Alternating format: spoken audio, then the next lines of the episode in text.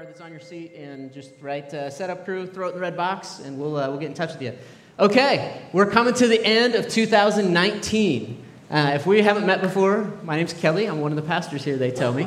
And uh, I want to just talk briefly today about uh, some things that are going on in 2020. 2020 is going to come for all of us. I don't know about you, but sometimes I just uh, I sit up at the end of the year and I think, man, how did that go by? Like, how did that all of a sudden? It, I just woke up today and it's all in the rearview mirror. Uh, it happens pretty quick. Uh, but what I want to do this morning is look at just a couple things from the Christmas story that I think will serve all of us really well in 2020. Whether you're uh, a part of center, the Center Church family or just in your own household or even just as an individual going about your life, uh, there's some things in here that I think will be really helpful to you. So, uh, here at Center Church, as a family, we have a mission. Our mission is to help people know Jesus. Helping people know Jesus, that's what we do, that's what we're about, that's our goal. Uh, it really is the mission for every church everywhere uh, who claims to be Christian and every one person who claims to be a Christian. But specifically, our hope is, our goal is to reach 100 new families. Because knowing Jesus really is the gateway through which every good thing God would want to do in your life happens. And so so that's, that's our goal. Now, uh, we started the church a few years ago, and uh, I have not really ever had the dream in mind to like have a huge, massive church. Um, I don't think that's a good goal. I'm not opposed to that. I don't have a problem with that. I just don't think that's a very good goal. Really, what I'm excited about is just seeing people who know Jesus, people who are Christians, uh, really helping other people know Him and having a positive influence on the world around us. And for those of us who are followers of Christ, Jesus gave us a job. One job, and that was to build his church, to help other people know him. And so, uh, so I'm really interested in that. As a church family, we have that as a mission. Uh, but God also has plans for you. Isn't it amazing how there's this, this all powerful God who created everything in the universe, and yet he's paying attention to you? He knows the intricacies of your life. Like, if you just if you just lay in bed and think about that for a while, eventually your head will explode. It's, it's so incredible that God is aware of you. So, with our last Sunday of 2019, uh, let's just take one really quick look at an event that happened on the night Jesus was born. It's found in Luke's Gospel, chapter 2, and this is what it says, beginning in verse 8. It says, And there were shepherds living out in the fields nearby, keeping watch over their flocks at night. An angel of the Lord appeared to them and the glory of the Lord shone around them, and they were terrified, understandably. Uh, an angel shows up, and God's glory is just shining, just lighting up the countryside, and they were terrified. Have you ever been terrified? Uh, you ever been scared? You ever been felt the weight of anxiety to the point that you couldn't make a move? You couldn't make a decision? Isn't it crazy how sometimes you come to a fork in the road and you got to make a life choice? And sometimes they're even both good choices. But fear will just keep you paralyzed at the fork in the road. Isn't that crazy? Like, like maybe some of you are going to choose what college to go to in the near future. And like, they could both be good options, but sometimes we'll just get so freaked out that we're like, oh, I don't know what to do, so we do nothing, because that's what we do when we're scared. Uh, if you've been paralyzed by fear before, you know it's actually not as fun as it sounds. It's actually not, it's actually not great times. Uh, you know who else is stuck? Who else is paralyzed by fear? That deer in the headlights that you're about to run over? That's, that's what's got them paralyzed. They're, they're afraid. They're stuck. That's kind of what I envision the shepherds doing, like when this angel just shows up at night, just like, just paralyzed by fear. It says they were terrified, understandably. But the angel said to them, Do not be afraid. I bring you good news that will cause great joy for all people. Today, in the town of David, which is Bethlehem, a Savior has been born to you. He is the Messiah, the Lord. This will be a sign to you. You will find the baby wrapped in cloth, lying in a manger. Uh, okay, so as if the idea of an angel just popping out of the night sky and radiating the glory of God, uh, as if that wasn't weird enough, it also shows up and says, Oh, by the way, the Savior of the world is over in that village there, asleep in a basket full of hay.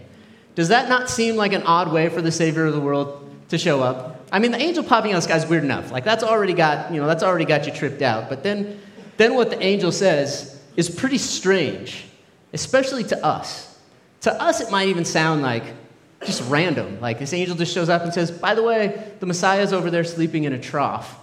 But to them, uh, of course, the experience is way outside of their norm. Like the angel popping out of the sky, that doesn't happen to them every day. Uh, so we're on the same level there.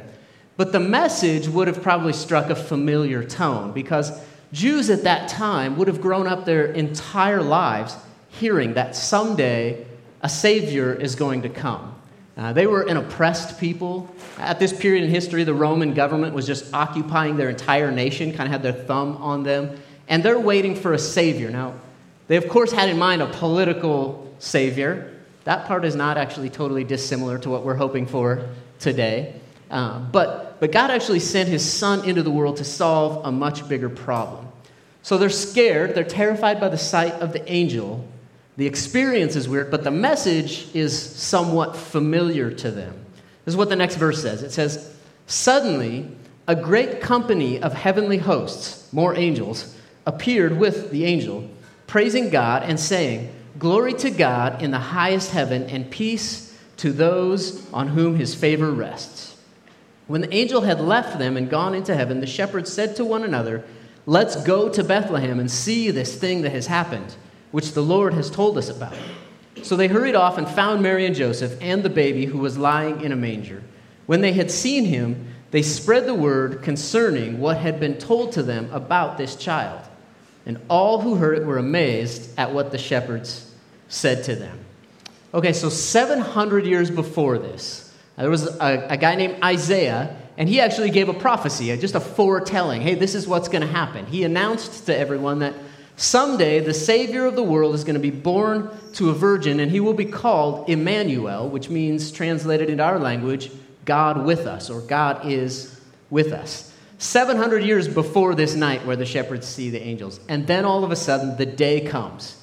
The angel shows up on an average night. They're out in their field doing their job, going about their business, taking care of their kids. Uh, they're with their sheep. And in this field, an angel shows up and said, Okay, the time has come. The Savior of the world is here.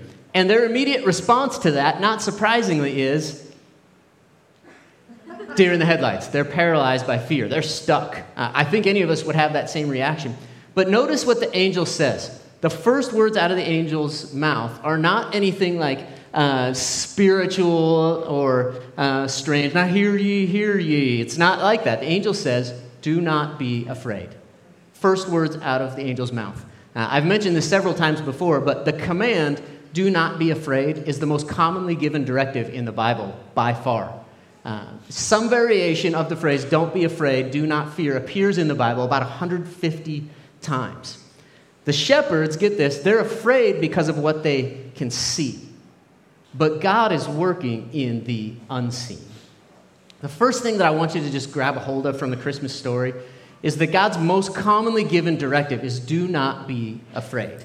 Now, 2020 is going to come. It's out there in the future. A lot of it is unknown. Uh, you have all kinds of options and things you can do, but one thing you should definitely not do as you proceed into the new year is be afraid. Be filled with anxiety. Be governed by fear. Do not be afraid. If you're living in a season of anxiety right now, a lot of us have uncertainty in our lives in various areas. I want you to just key in on that phrase. Do not be afraid. Don't be afraid. Don't be governed by fear. Remember, Jesus is Emmanuel, which means God is with us now and always. See, when we live in fear, this is what happens when we feel anxious. You ever, ever felt uh, just the weight of anxiety in a sense that it like it kept you awake at night, or it's just rolling around in the back of your head while you're having conversations with other people. The weight of anxiety, it's just on you. What it does is it builds a wall around the possibilities for your life. Uh, I like the way Erwin McManus says it. He says, What we fear establishes the boundaries of our freedom. What you fear establishes the boundaries of our freedom. Because here's what we do when we're afraid, when we're worried, uh, we put up walls to keep the bad stuff out, right? To protect ourselves. But guess what else those walls do? They keep you in. Walls keep things out, but they also keep things in. They establish the boundaries of our freedom. Don't, don't put boundaries around what God could do in your life. Uh, don't let someone who's intimidating or controlling or negative tell you what God can and can't do. That's up to Him. God can do whatever He wants. Don't let a situation that you're worried about convince you that God can't help you get past the situation. Uh, don't, don't put a boundary around what God can do. The Bible tells us that fear is not a, uh, it's not a situational condition, it's actually a spiritual condition. Uh, that where it's actually uh, it comes from within, not from without. The spirit of fear is not from God. Okay, it's, it's from Satan and it's not your friend. This is what the Bible says. It says, uh, it says that God has given us His Spirit, His presence. Okay, He sent, uh, he sent uh, His Son, Jesus, in the form of a baby, but now He dwells with us by His Spirit. And it says in 2 Timothy 1 7, it says, God gave us a spirit not of fear, but of power and love and self control.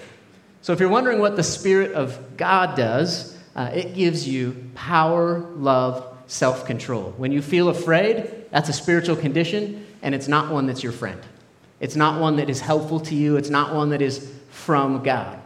Well, in the case of the shepherds, the angel shows up and tells them succinctly and clearly do not be afraid. Speaks directly to the fear. Uh, can you have enough faith today to let God speak to your fear, to your anxiety? Do not be afraid. Don't let fear establish the boundaries of your freedom for 2020. Uh, don't let fear tell you that you can't. Don't let someone around you tell you that you can't. Don't let yourself tell you that you can't. Tell yourself that God can. Uh, a little bonus sticky phrase for you because I love those things. Uh, it seems reasonable to me that negativity can never produce a positive outcome. In, in my life experience, there's never been a time when I was really negative or afraid of something and it produced a positive outcome. It just, it just doesn't work that way. So don't let your fear establish boundaries. God wants to declare good news on this Christmas. He's come to dwell with us. He came to earth and he came for you. So do me this favor turn to your neighbor and say, God came for me. And he came for you too. Okay. He came for you too. God came to earth and he came for you. So the big idea, number one of two, is do not be afraid. The angel says, I bring good news of great joy. This is the news that God came to announce. So let's approach 2020 with confidence. Uh, let's approach 2020 with more boldness, with more enthusiasm than we have before. Uh, what you fear will tighten up the boundaries of your freedom. And I say, let's loosen up the boundaries of our freedom in 2020. Let's believe it all the way. A second anthem uh, that has just so, so been so helpful and meaningful to me in my lifetime uh, that I'd love for you to grab a hold of. You might even just want to jot down this reference. It's Job 17, verse 9. Little passage buried in the Old Testament. Uh, Job, Job, has a crazy story. Uh, it might even be on your card there, actually. It says, The righteous keep moving forward. Have you gone through seasons of life before where you just feel like, I am going nowhere? You ever just been in like this cycle? And before you know it, another year went by and you haven't made any progress. Uh, God wants you to keep moving forward. And that's not just like um, good practice or wishful thinking, it's actually biblical. The righteous keep moving forward. I don't know about you, but I'd like to move forward in 2020. I think you would all probably agree with that. One might say, looking at the shepherd's situation, you might say, yeah, but it was a little different for them because, you know, like, uh, you know, what with the angel showing up and telling them exactly what to do and all. Uh, that would be really helpful. I think we would all agree if an angel just appeared and told us exactly what to do. That would make it a lot easier for us to take the next step in life, to move forward. Um, I just throw you a couple of, couple of things to think about, though. Uh, one of them is that the angel showed up and told them what to do in that one specific situation, but you actually have something better.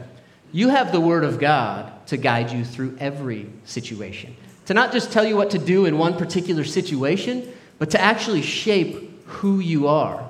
You and I now have the ability to have conversation with God because Jesus came and he paid the bill for our sin on the cross, which broke down the wall between us. So we have something way better than an angel showing up and telling us what to do.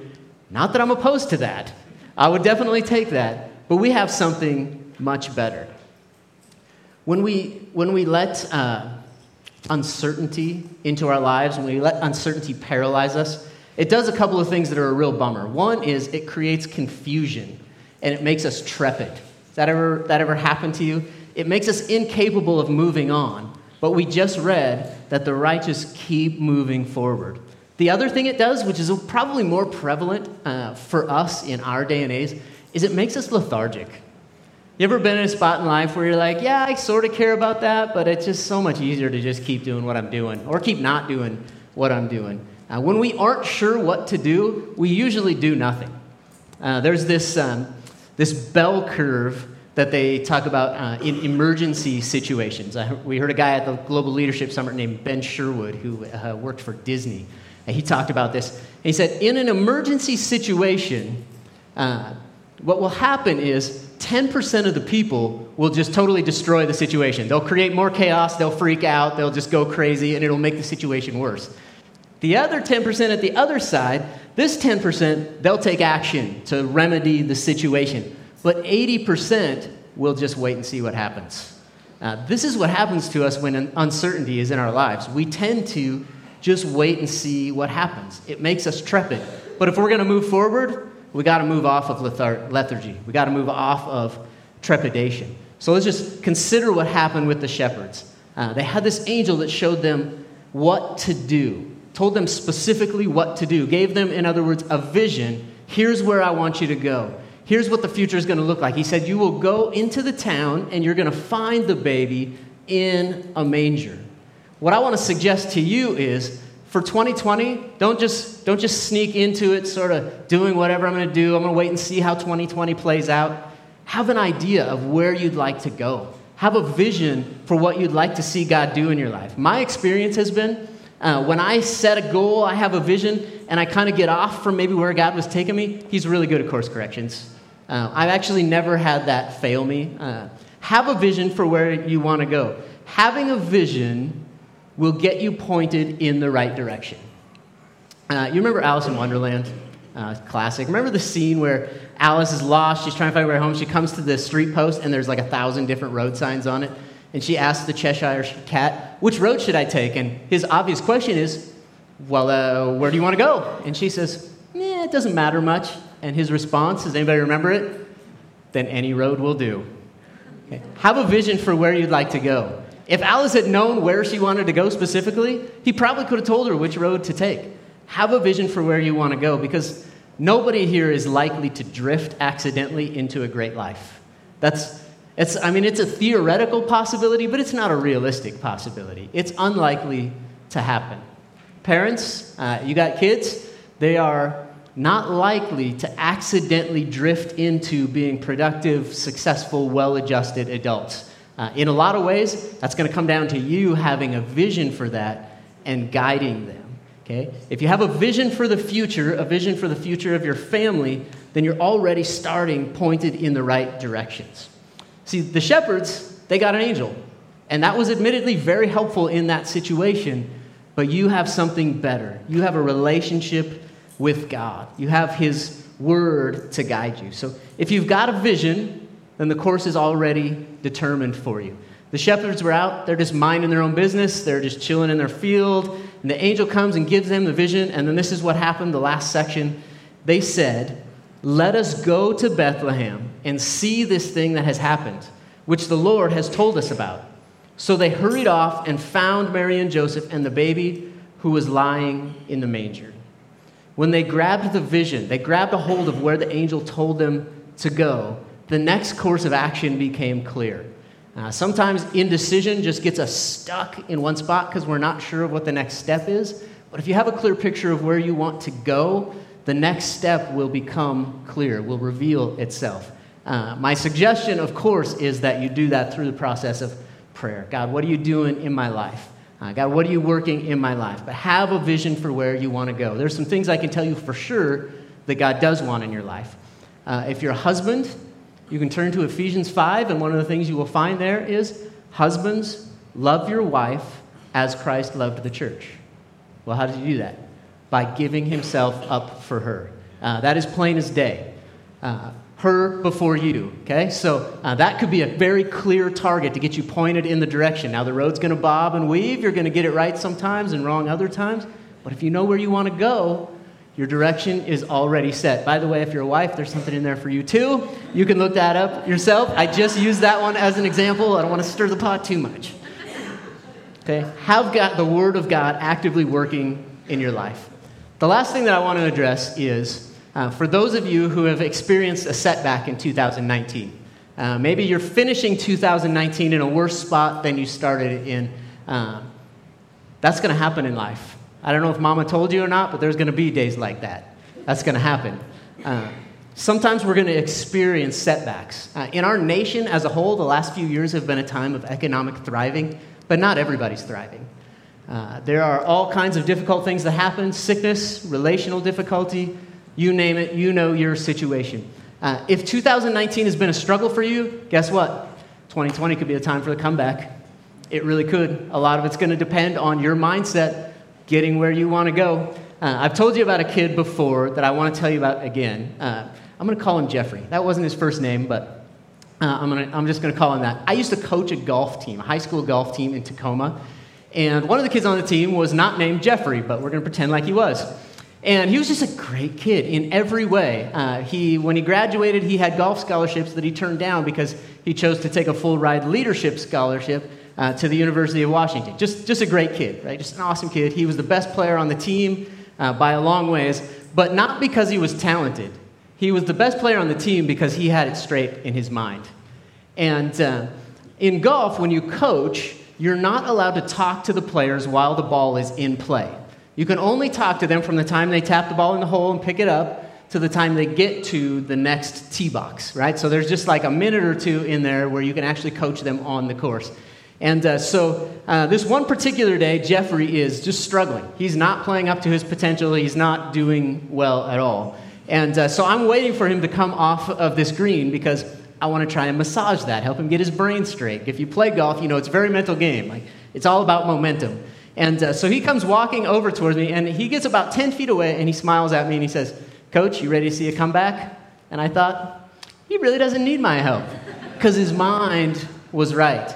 If you notice in life that every comeback is preceded by a setback, that's what makes the movies you love, uh, by the way. Every great comeback is preceded by a setback. So if that's been your story uh, in 2019, it's okay. You're postured for a comeback. But a lot of it is just going to come down to our mindset, trusting God, having a vision for where He's taking us. In the history of every comeback story, there was a moment right before it where there was a setback. If that's where you're at, that's okay. Comebacks are preceded by setbacks. One of the things we said in our uh, a few weeks ago, we were talking about mountaintop and valley experiences, is that you can't have the mountaintops without the valleys. They don't exist without the valleys. 2020, 2020 can be the year for you to have a comeback. So I want to give you two quotes. Uh, I don't think they're on your card. You can write these down if you find them interesting. Uh, they are not from the Bible, they're just quotes. They're by uh, some very famous people who happen to also be Christians, followers of Christ, really credible people. The first one is from a guy named Dallas Willard. Uh, not likely someone that too many of us have heard of. He is one of the great theologians and Christian thought leaders of the last century. Uh, this is one, one of many incredible things that he said. He said, To believe something is to act as if it were true. In other words, if I don't act like it's true, then I don't really believe it.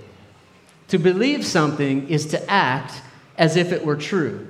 By faith, let's believe God for good things in 2020. Now, some people get all wacky and crazy about that, and they're like, yeah, I'm going to believe God for an influx of $12 billion. Uh, if that happens, awesome. Uh, I mean, for sure. Uh, but let's just believe that God is good, that He's for me, that He's powerful, that He has my best interest in mind.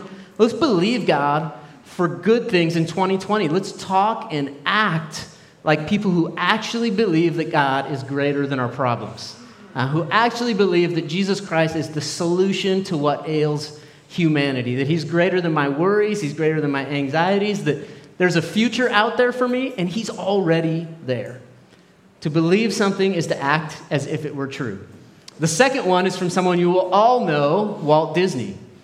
Parenthetically, uh, you may not have known this, but Walt Disney was actually named after his parents' pastor, his family's pastor.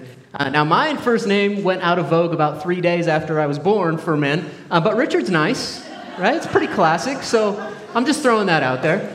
Uh, Walt Disney was um, a very zealous Christian. Uh, and uh, so he said something that was really, really encouraging. He meant it both spiritually and practically. He said, When you believe in a thing, believe it all the way. When you believe in a thing, believe it all the way. Pretty, pretty crazy stuff. Uh, I see as a pastor, I see way too many sad Christians out there. They're thinking, man, I hope God's going to do something good. I don't know. I hope God likes me. I hope that He's listening. I hope that God is better than my situation. I mean, I'll throw, I'll float a little prayer and just see like what'll happen. But my expectations are pretty low. Uh, don't be that guy. Don't be that guy. If you believe in a thing, believe it all the way. If you have goals in life, if you believe I'm going to accomplish this, this is a career goal, this is a family goal, a health goal, a spiritual goal. If you believe in a thing, let's be people who believe it all the way. Let's believe it all the way. Such sage advice. Let's believe in Him all the way and live like people who believe in Him all the way. Uh, for 2020, I don't know about you, but I want to keep moving forward. I don't, I don't want 2020 to end like 2019 ended, although 2019 has been great. I want to keep moving forward. When you believe in a thing, let's believe it all the way. So here's what I want to do uh, I want to have you stand up with me really quick. And uh, there are certain things in church that are mission critical. Unity is one of them. Uh, if you've been around church before and you saw that one person who was just like determined to do their own thing, totally different than everyone else was doing, it just destroys every good thing that would happen uh, in the body of Christ. So I'm going to ask you to get weird with me. And in your row, can you just reach across? Let's join hands. I'm going to pray. And uh, we're going we're gonna practice some unity. We're going to pray for God to do good things in 2020. And then Pastor Rick is going to come over and uh, tell us about whatever is happening after this. God, thank you so much for my church family. Lord, thank you that you sent your son into the world to die for us. And, and on the surface, that might just seem weird, but, but we know that what you accomplished was you broke down the wall between us. So that when I pray to you, when I talk to you, it actually hits your ears. And because Jesus paid the bill for my sin and broke down the wall, Lord, I know now that, that I can actually see your plans for my life come to fruition. And so I pray that in the life of each and every person and every household here in this room, God, that you would make us people who believe in you all the way. Not in part, uh, not just kind of hopefully wishing that maybe you might do something good, but God, help us to believe in you all the way and then act like people who believe in you all the way. God, we praise you for your goodness. I thank you for these.